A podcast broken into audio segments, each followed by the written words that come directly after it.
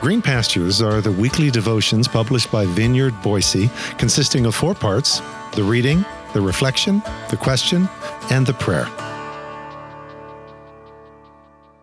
Green Pastures for Tuesday, May 16th. To sleep, perchance to dream.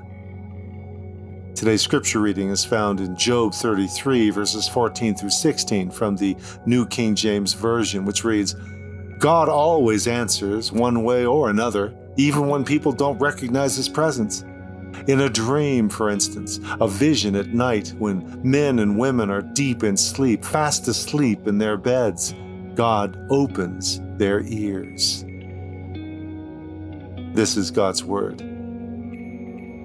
And this is Craig's word, what I would identify as his seminal word for the week from this chapter on learning to hear God in dreams.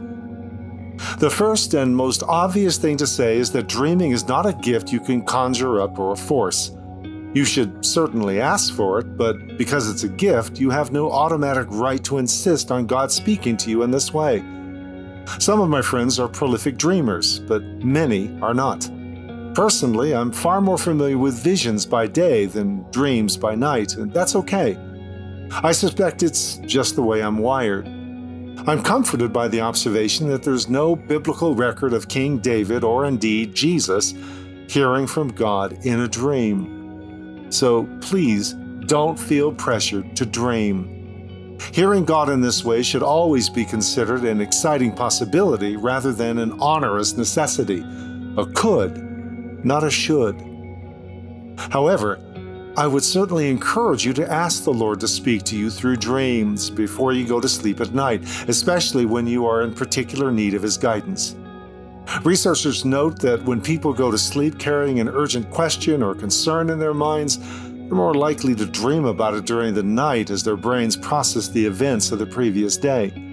What's more, studies of cognitive function during sleep have shown that dream recall increases during times of personal crisis. So there may well be seasons of life, perhaps during times of transition, when it can be particularly important and effective to ask for dreams.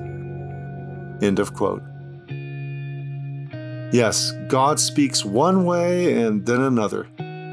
Don't brood over which channels of communication God doesn't access for you personally. Don't conjure, don't force it.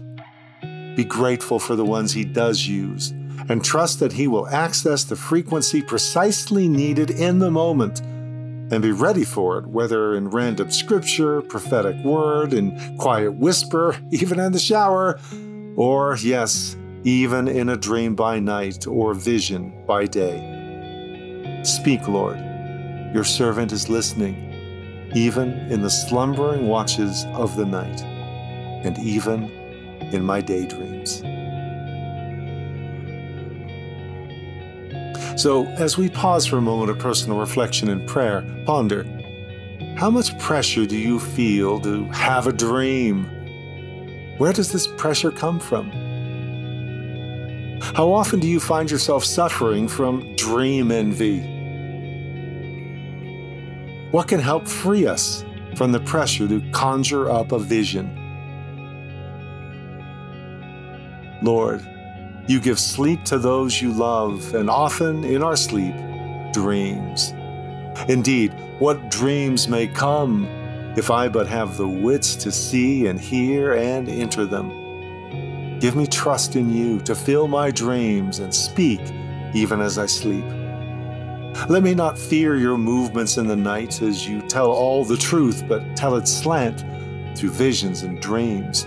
Let me not seek them, but you.